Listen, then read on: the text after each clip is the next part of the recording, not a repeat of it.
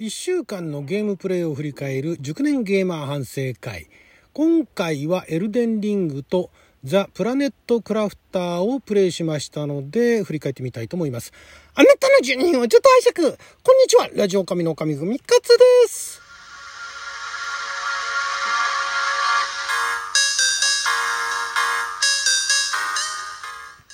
今日は2022年7月5日火曜日六曜は社交関口でございます。えー、エルデンリングはとりあえずクリアはメインのねストーリーはクリアしたんですが今あの無駄にあのレベル上げをしているという話は前回もしたと思うんですが、まあ、今現在ね200 260ぐらいまでいったかな？もうちょっとね目指せ300あのあカンストするまでレベルはあの完全にあのね全部あのパラメーターを99にすると、えー、713レベルかな？ぐらいまでいくそうなんですがそこに行くためにはルーンもかなり必要だしで実はそのルーンを獲得する量っていうのが2周目3周目の方が多いらしいんですね。だから1周目でフルカンストをさせようとするとかなり時間がかかると。いうことでとりあえずまあ目安として300ぐらいまで上げようかなと思っているさなかまあ配信はもうしてないんですけども、えー、全然行ってなかったあのオートの地下というところにちょっと行ってみるかと。ね、まあ260ぐらいまでレベルアップしたしと。ただね、これね、260までレベルアップしても、今ね、超絶強くなってるわけじゃないんですよ。だから結構ね、えー、もうだからその地下、オートの地下っていうのは、言うなればその、最後のラスボスたちがいるハイとローデイルの前の、えー、オートローデイルの段階で、えー、行くようなとこなんですね。だからそこの後で、えー、その後のあの雪のね、巨人たちの参礼だったりだとか、あとあの性別雪原だとか、さらにその先の聖獣、ミケラですとか、エブレフェールだとか、あとはあの崩れゆくファルマーズラだとか、あとはまあ言うなればもっと地下の世界とかね、いうところがあるんですけど、その前の段階で行くレベルなんで、そんなに難しくないはずなんですが、結構ちょいちょい出てくる敵が厄介な敵がいてですね。で、なおかつしかもあの迷路みたいな作りになっていて、これがね、全くあの、攻略とかを見ないでやってるもんですから、それなりに強い魔法を出せたりだとか、それなりに強い武器とかも持ってるんですけれども、結構やられちゃって、ただもうあの、かなりレベルも上げてしまってるんで、多少ね、ルーンをね、今まであの何万ルーンとか抱えていたら、ちょっと怖くて、なんかあの、そういう、なんか死んじゃうようなね、ところにはいかなかったんですが、もう今となっては、レベル上げるのに、最低でも60万ルーンぐらい必要なので、もう2万とか3万とか、10万はさすがにあれだけれども、それぐらいしか持ってなかったらもう死んでもいいや、みたいな 感じで、ちょいちょい行ってですね、で、地下のまだね、あの、オートのその地下のボスがいるんですが、そこまでには行ってないんですよね。で、どうやらその地下のところに行って、で、そのボスを倒して、さらにその奥っていうのが、まあ、これがあの、何ですか、フロムあるあるみたいな感じで、えらいあの不安定なね、細いなんかあの、渡り廊下みたいなところをどんどん下に降りていくみたいなね、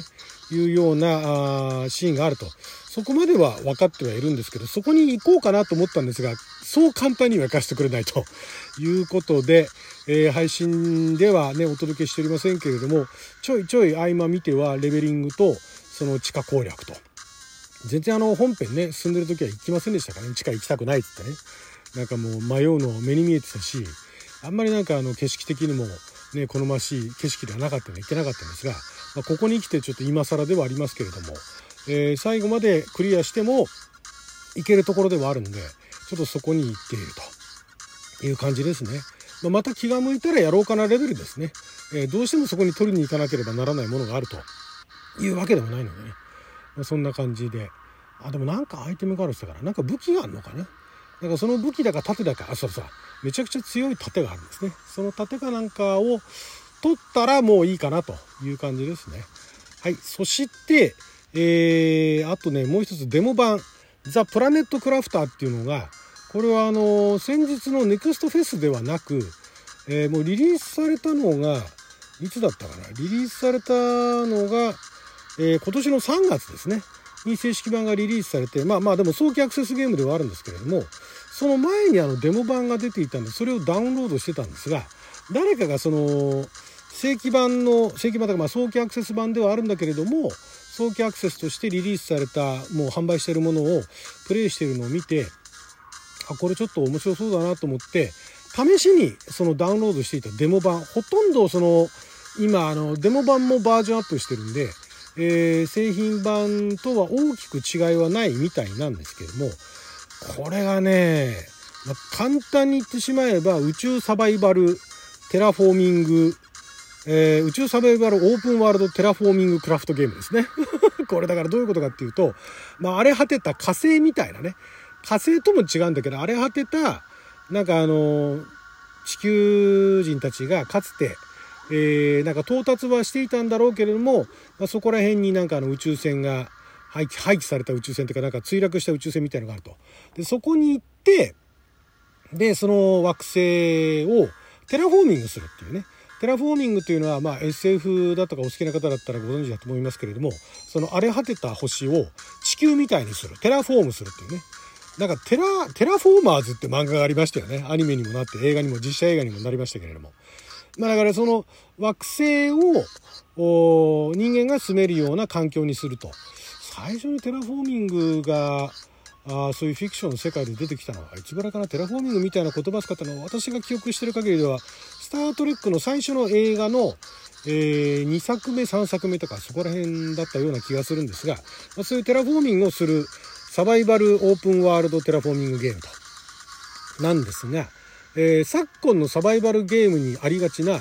なんかあの、敵がね、出てくる。例えばだからそういう惑星だったらその惑星生物が出てくるだとかね。なんか敵対生物が出てくるだとか、あとはなんか謎のあの、えー、その惑星にしか生えてない草が生えてるとかね。まあ、あの、ノーマンズスカイなんかそうですよね。っていうのがあったりするんですけれども、このプラネットクラフターちょっとやってみようと思ったのが、一切敵が出ないんですよ。敵とならその邪魔するものがない。で、えー、まあ、まだあの、画面的には、ちょっと荒いところはあるんですけれども、その惑星の中に、惑星の上にね、存在に転がってる素材があるんですね。えー、鉄だとか、あとはなんかあの氷だとか、あとなんか、まあ、アルミニウムもあったとか、まあ、いろんなそういう素材がゴロゴロ転がってるんですね。で、それを回収していって、で、いろんなものを作っていくと。で、だんだんその、まだ空は赤いんですよ。火星みたいに空は赤いんだけれども、それをその、まあ、空気とかね、えー、酸素みたいなものを生成してで空を青くしていくっていうのがまず第一段階なんですがこれがね敵が出ない敵が出ないけどよくできてんのがあの酸素がないんで、ね、その拠点拠点拠点みたいなそういうところには酸素があるんだけども、えー、そこから出るとその自分が着ている宇宙服の酸素が続くところまでしか行けないと。一応あの予備の酸素ボンベみたいなの持ってけんですけども最初のうちはそんなたくさん持ってけないんですね。そこのねバランスが非常によくできていてだからオープンワールドなんだけれども最初からいろんなところに行けるわけじゃないんですよ酸素が足りないから。だからいちいちまたその拠点に戻ってきたりだとかその先に行きたかったら途中にまたそういうちょっとした拠点を作ってね、えー、そこの中に入ればまあその仕組みは分かんないですけどそこの中は酸素があると。っていうようなのでどんどんそういうのを作っていって素材を集めていってでどんどん遠くに行けば行くほど希少な素材があったりだとかあとはそのもうすでにね、打ち捨てられた宇宙船の中にはその先達が残していたものだとかいうのが見つかってってできることが増えてくるんですね。で作れるものもパワーアップしていくしそのね何でしょうね、まあ、バランス、まあ、これはあのサバイバルゲーム他のサバイバルゲームもよくあるあの仕組みではあるんですがそこのところが非常によくできてるんでひたすらそのただ例えばだからマイクラで、えー、特にあのー、なんだ敵が出てこないバージョンってなんかあの特別な建物を建てる人向けなね、えー、イメージがあるんですけれどもでも言うなればそれに近いですよね。そんなに自由にいろんな建物は作れないけれども敵が出てこないひたすらその資源を取りに行って限られた酸素の中で資源を取りに行って採掘してってでその採掘して持ってこられるのも最初のうちは量が限られてるわけですよ。そこの中でいかにやりくりしてってどんどんどんどん拠点を広げてって活動範囲を広げていってでいろんなものを取ってて何を作っていくかっていうだけっちゃだけなんですけどそれがねなんか言うなればそういうところで戦うのがめんどくさいっていうね私なんかにすると非常にねよくできていてデモ版なんだけれども半日潰れましたね。オフの日。オフの日、せっかくのオフの日。あ、これなんかちょっとやってみるかなと思っていたら、もうね、延々やってましたね。結局私はそういう人間なんだなって、だからマイクラをね、始めるとね、地面ばっかり掘ったり、壁ばっかり掘ったりだとかね。で、あとたまにあの畑作ったりとかね。そういうのを延々とやっちゃう人間なんだなっていう、まあ他にもそういう方多いと思うんですけども、敵がいて戦うっていうのはむしろなんかその中に一つね、なんかあの、スパイスじゃないですけれども、刺激があって飽きのこないように、そういう要素があるっていう考え方もありますけれども、あのね、飽きない人は飽きないんですよ。敵が出なくても。もう、だから、あ、なんか遠くにあるみたいなところに、でも、あの、酸素足りないみたいなところで、じゃあここに拠点作ろうっつってね。で、やっていくっていうところが、デモ版だけれども、かなりね、ハマりましたね。えー、もうほとんどやってないですけども、で、あ、もうこれデモで満足したからいいやと。多分ね、この先、さらにね、青空にする感動だとかね、でさらにあの、開拓していって、ね、なんかあの、なんか宇宙に飛ばすものを作れるだとか、いうとこまで行くんでしょうし、それやったら楽しいとは思うんですが、他にもやりたいゲームがたくさんあるんで、とりあえずプラネットクラフターをデモ版でここまででいいや、つってね。とりあえず来週はやりません。はい、ということで、えー、結局ね、あとね、またね、ちょっとこれからやろうとしてるのいくつかあるんですけれども、えー、ライブ配信するか、アーカイブ配信するかわかんないんですが、まあ、また今週、ちょっとね、いろいろあってなかなかゲームたくさんできませんでしたけれども、また今週ね、いくつかやっていきたいと思いますんでね、えー、来週お楽しみに。はい、ということで12分間の貴重なお時間いただきありがとうございました。それじゃあまた